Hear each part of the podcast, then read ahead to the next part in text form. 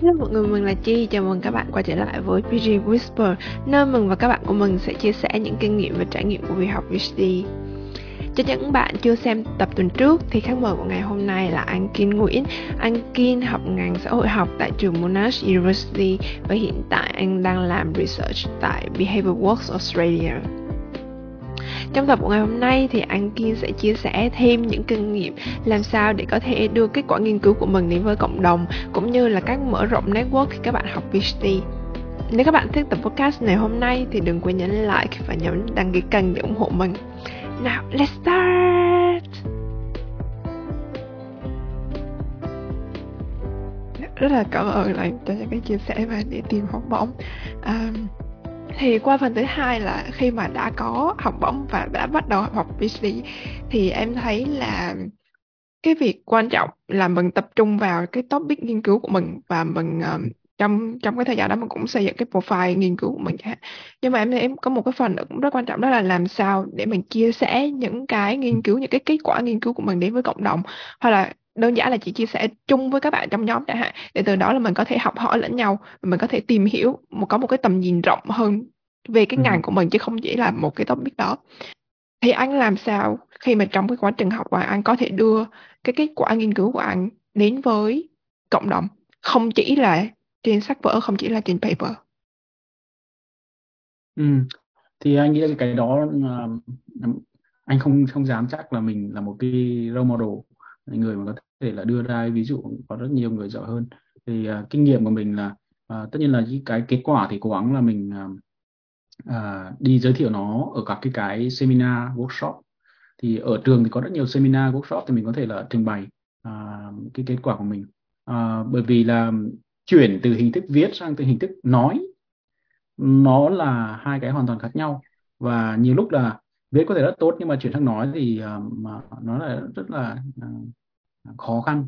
Đấy, theo mình nghĩ là để rèn luyện cái đó thì mình cần phải tham gia những cái seminar, những cái workshop, những cái conference để làm sao mình trình bày kết quả của mình cho người khác. Thì thường trước đây mình trình bày nó theo mình nghĩ là cũng tương đối cứng nhắc theo cái cấu trúc một cái bài báo khoa học. Trình bày như thế thì nó làm cho người nghe tương đối cảm giác chán và nó không thực hứng thú. Thì theo mình nghĩ sau này khi mà mình đã học hỏi một số người thì mình thấy rằng là cái cách mình trình bày ấy, thì nên đi theo một câu chuyện, tức là dầu bạn có sử dụng con số nhiều hay là dùng phương pháp nghiên cứu định tính, dữ liệu nhiều, thì cái rốt ráo là người nghe họ muốn nghe một câu chuyện như thế nào. Tức là mình chia sẻ họ một câu chuyện, và câu chuyện thì nó phải có đầu có đuôi, phải có bối cảnh đấy, thì phải có nhân vật chính này kia. Thì mình cố gắng làm sao một thiết kế cái bài trình bày mình nó giống câu chuyện ấy, và nó cung cấp cho họ những cái tình huống thực tế để cho họ dễ mường tượng đấy. Thì điều đó là cái điều mà mình học hỏi được. Thứ hai đấy là ngoài những cái cộng đồng mà sách vở khoa học thuật thì mình nghĩ là bạn có thể là chuyển hóa những cái sản phẩm mình thành những cái bài báo để đăng trên các cái báo chí phổ thông. Đấy, thì mình cũng có đăng một số bài trên báo chí Tia Sáng chẳng hạn. Thì đó là một diễn đàn rất tốt để mình có thể là chuyển hóa cái nghiên cứu học thuật của mình thành một cái sản phẩm để có thể tiếp cận rộng rãi hơn đối với người đọc, hay là gửi bài báo cho các cái tờ mà họ quan tâm để phân tích những cái hiện tượng mà người ta quan tâm. Chẳng hạn như là VnExpress cũng có những cái trang chuyên mục góc nhìn cũng rất hay. Thì mình nghĩ là nếu bạn có điều kiện thì hãy chuyển hóa nó đấy, thành những cái hình thức như vậy. Thứ ba nữa là mình nghĩ là một cách khác nữa là có thể là xây dựng các cái nhóm, rồi trao đổi với những cái nhóm đấy, nhóm nghiên cứu hoặc là nhóm đồng nghiệp. Thì mình nghĩ là có rất nhiều người họ quan tâm đến cái sản phẩm của mình, thì mình có thể là chia sẻ với cái đó với họ, để bởi vì qua chia sẻ thì mình nghĩ là một lần mình nhìn lại, như kiểu nhìn lại trong gương bản thân mình như thế nào. Rồi khi mình nói ra thì mình sẽ có cảm giác là mình đang xây dựng một cái hình ảnh như thế, và mình cũng cảm giác được cái hình ảnh đấy mình như thế nào. Đấy, thì theo mình nghĩ là quá trình đấy sẽ giúp cho mình truyền thông được về cái sản phẩm của mình.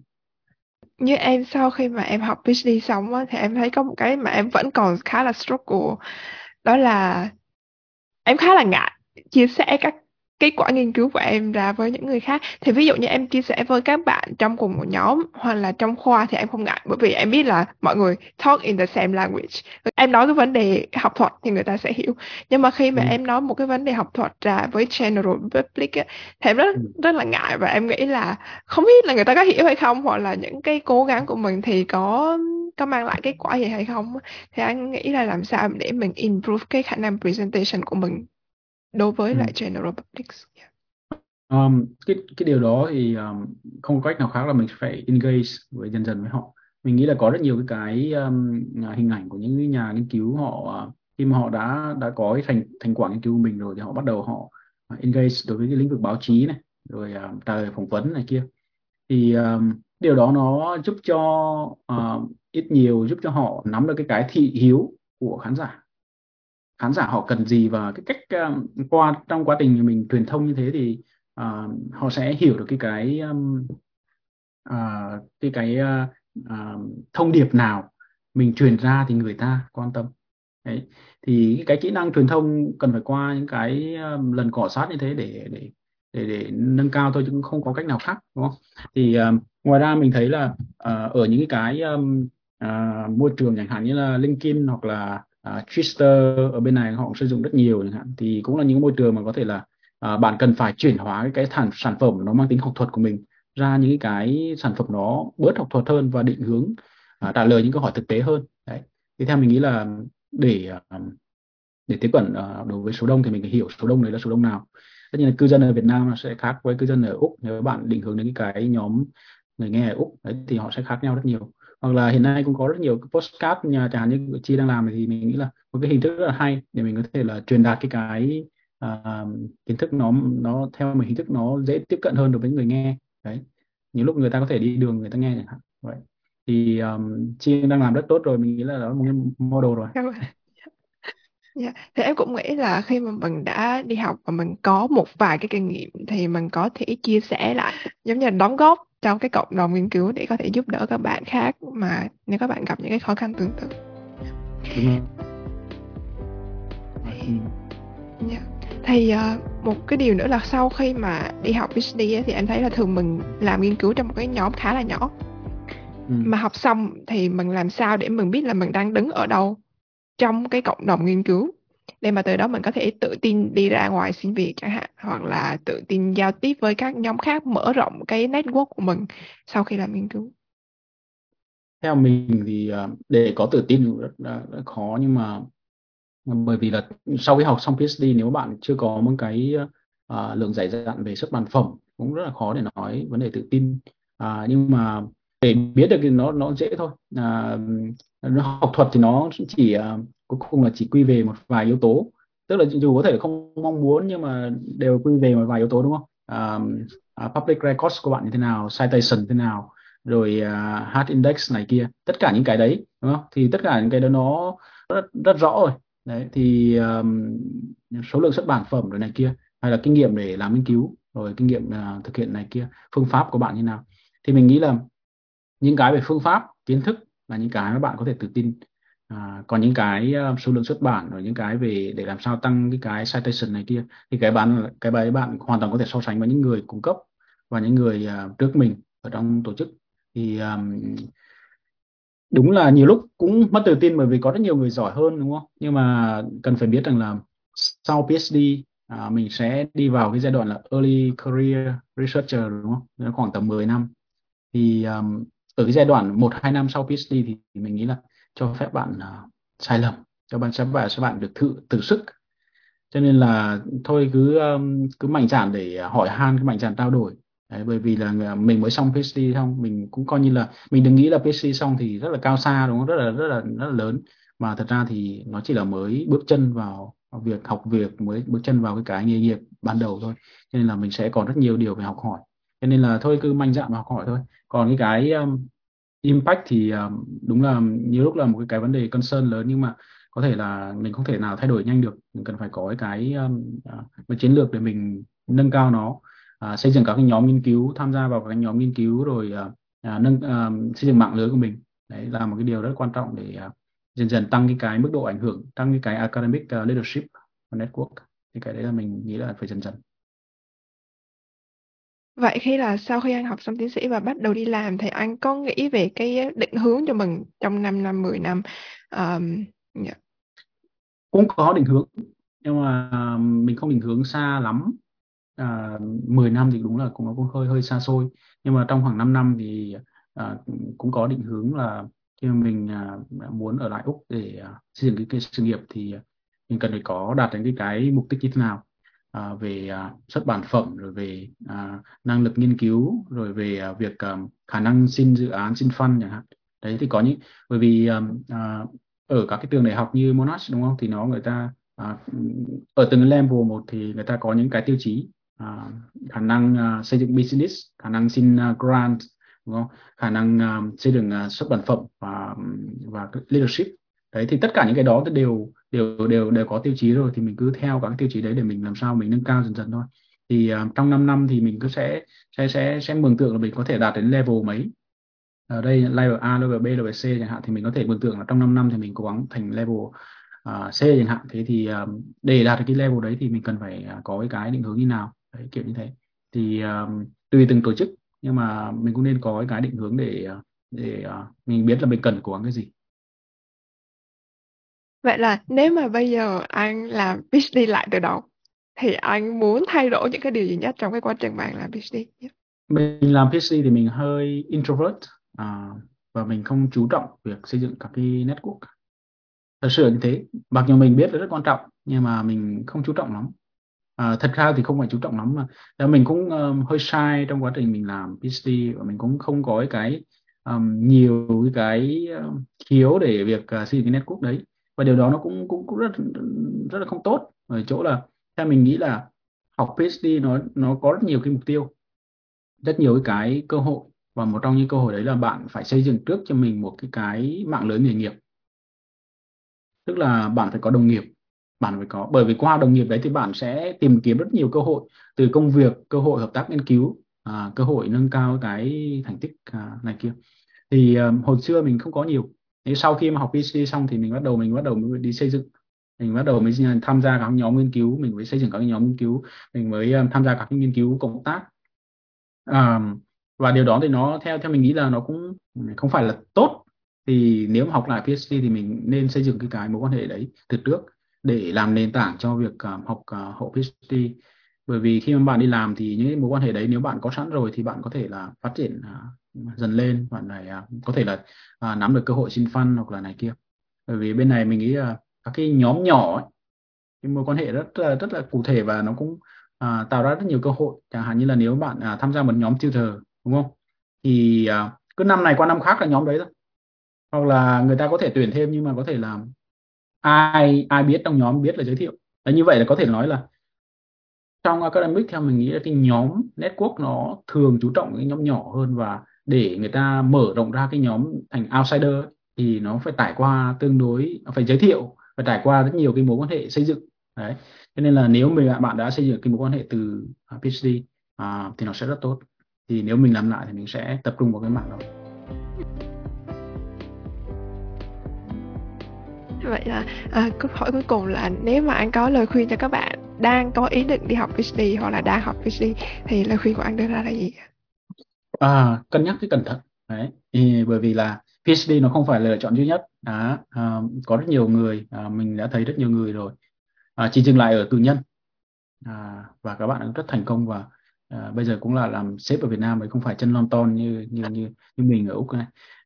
Cho nên là cho mình nghĩ là PhD không phải lựa chọn duy nhất. Chỉ lựa chọn nó khi mà bạn thực sự đam mê nghiên cứu, thực sự sẵn sàng để đánh đổi. Bởi vì làm PhD nó cũng có rất nhiều cái hại đấy. Chẳng hạn như là bạn mất 3-4 năm, bạn chỉ tập trung vào một vài việc. Đối với các bạn nữ thì có thể là thiếu cơ hội tiếp cận đến thị trường hôn nhân chẳng hạn. Nó cũng là một cái sự thật đấy, không phải đùa đâu. Bởi vì PhD nó cũng ngốn rất nhiều thời gian, rồi ngốn rất nhiều sức khỏe đúng không? Nhiều người bảo là sau cái PhD xong thì tôi kể lại rằng là trong quá trình làm PhD tôi đã phải làm 3-4 cốc cà phê một ngày, và điều đó nó cũng ảnh hưởng rất nhiều sức khỏe và cái mental health của mình. Rồi sau cái học cả 3-4 năm như thế thì nó cũng vắt kiệt cái sức lực và cái tinh thần của bạn. Đấy, cho nên là bạn phải sẵn sàng để đánh đổi. đấy, sẵn sàng để chấp nhận là mình có thể là mất các cái cơ hội khác. Đấy, cho nên là nếu bạn muốn lựa chọn một cái nghề nghiệp như thế này thì bạn sẽ phải cân nhắc rất là kỹ trước khi mà bước chân vào con đường này. Đấy, cho nên là không có gì, đừng có nghĩ rằng PhD là cao sang, mà nó chỉ là một cái option trong vô vàn cái option khác và bạn có thể lựa chọn để phát triển sự nghiệp của mình. Đấy, thì hãy cân nhắc cho kỹ. Đấy, theo mình nghĩ như vậy. Cho nên là em cũng muốn hỏi thêm một câu nữa là em nghĩ là khoảng 99% các bạn học PhD là đều bị stress, và càng trong các quá trình mà phải submit deadline các thứ thì lại càng stress hơn. Thì anh làm sao vừa để handle cái stress trong công việc của mình, lại vừa có thời gian chăm sóc cho gia đình chẳng hạn? Công nhận là cái stress nó rất là một cái vấn đề rất lớn, và mình cũng không phải là một cái model tốt để để chia sẻ với các bạn. Đấy, bởi vì là có thể nói là mình năm đầu tiên, năm thứ hai thì cũng bị rất nhiều cái chẳng hạn như là bị cái bệnh trì ấy, chẳng hạn như là có thể là vào năm đầu thì mấy tuần đầu thì cũng thể làm rất là tốt, chẳng hạn như cứ 2 tuần gặp giáo sư một lần thì có sản phẩm, nhưng mà dần dần khi mà mình đã bị bào mòn trong cái quá trình đấy rồi thì 2 tuần rồi thành 3 tuần thấy vẫn rất là ngắn không có gì để sản phẩm nộp giáo sư cả. Nên là cái dần dần như thế nó tích lũy stress, thì mình nghĩ là nếu bạn biết rằng là PhD nó chỉ là thành phần cuộc sống, đừng quá tập trung vào nó, nên chọn cho mình những cái hoạt động khác để mình có thể hưởng thụ. Chẳng hạn như là bên cạnh những cái PhD thì bạn còn gia đình, bạn còn bạn bè. Đấy, thì theo mình nghĩ là dành thời gian cho những người như thế thì nó vừa giúp bạn thoát khỏi cái bóng ma PhD, vừa cho bạn cái cơ hội để bạn refresh lại cái đầu óc của mình. Bởi vì cái đầu óc của những người PhD nó hay lắm ở chỗ là nếu bạn mà cứ không phân bình rạch ròi thì bạn luôn luôn cái đề tài của bạn luôn cứ treo lên đầu, nói trong những thòng lọng, đúng không? Chi đi qua chi biết rồi, nhiều lúc là bạn đi chơi nhưng bạn vẫn nghĩ về PhD, vẫn nếu mà vấn đề đấy càng chưa giải quyết được xong, hoặc là chưa có kết quả thì bạn càng phải băn khoăn. Đấy, nhiều lúc là mình cần có những hoạt động nó tương đối khác đi, để làm sao mà nó ngăn cách lại, để đừng để nó bị quá obsessed với những cái vấn đề đó. Thứ hai nữa là nên tôn trọng những cái những thắng lợi nhỏ. Thì mình có một kinh nghiệm mình thấy nó tương đối hay là chỗ là sau bắt đầu từ năm thứ hai thứ ba thì mình bắt đầu mới có mấy cuốn sổ nhỏ để bắt đầu ghi lịch. Mấy năm đầu thì không ghi lịch, nhưng mà cuốn sổ nhỏ đấy mình sẽ có 7 ngày trong tuần. Mỗi ngày vào một trang trống thì mình sẽ xác định cả cái to-do list, rồi sau đấy thì trong mỗi ngày mình sẽ viết được những cái công việc cần làm. Đấy, thì mình không expect là mình sẽ làm hoàn toàn tất cả những cái công việc mình đề ra, nhưng mà nếu khi mà bạn gạch được bất cứ một cái gì trong đó thì bạn cảm thấy rất vui, và theo mình nghĩ là nó giúp mình group bản thân, discipline bản thân một chút, và làm cho bản thân nó vẫn nằm trong cái hướng có thể kiểm soát được chứ không bị buông xuôi. Đấy, thì nếu mình cho phép mình tận hưởng những chiến thắng nhỏ, chẳng hạn như kể cả việc là đi thư viện trảm cuốn sách, gặp giáo sư, chẳng hạn như đăng ký được môn học này môn kia kia, cũng là một thắng lợi nhỏ, dù nó không liên quan đến PhD cả, nhưng mà nó giúp rất nhiều cho sức khỏe tinh thần của bạn, và nó làm cho bạn có cái hứng thú để mình tiếp tục cái công việc của mình. Thì nó là một cách để mình cân bằng. Đấy, thì có rất nhiều cách mà mình không phải model tốt, cho nên mình sẽ dừng lại ở đây. Thật ra là em cũng có một cái to-do list nhỏ, thì em cũng bắt đầu làm khi mà em bắt đầu học PhD, có nghĩa là mỗi ngày hoặc là mỗi tuần thì em sẽ vạch ra là những cái điểm mình phải làm, và sau đó là khi nào làm xong là em tích một cái để cho cảm thấy cuối cùng là mình cũng làm xong một thứ. Đúng rồi. Đấy, thì mình nghĩ là nhiều bạn thì đặt cái cũng sợ làm to-do list đấy, bởi vì là làm thì nó đặt gánh nặng cho bản thân, nhiều lúc là làm xong rồi để đấy, bởi vì mình đặt expectation quá cao.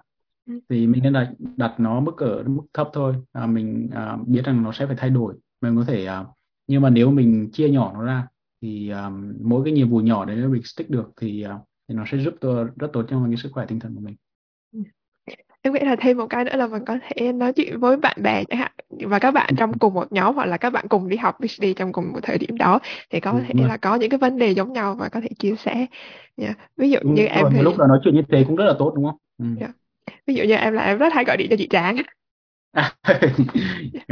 Mỗi lần là có gặp vấn đề gì khi mà sao em quen chị Trang?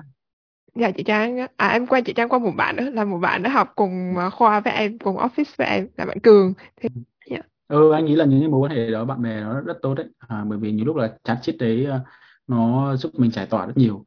Và thật ra thì PhD nếu mà mình làm quá lonely thì mình cũng nhiều lúc mình nghĩ là có lẽ chỉ có riêng mình gặp cái problem đấy. Khi mình chia sẻ với bạn thì có thấy thằng nào con nào cũng gặp những cái vấn đề tương tự, thì có lẽ là mình cũng khá tiến bộ rồi. Dạ.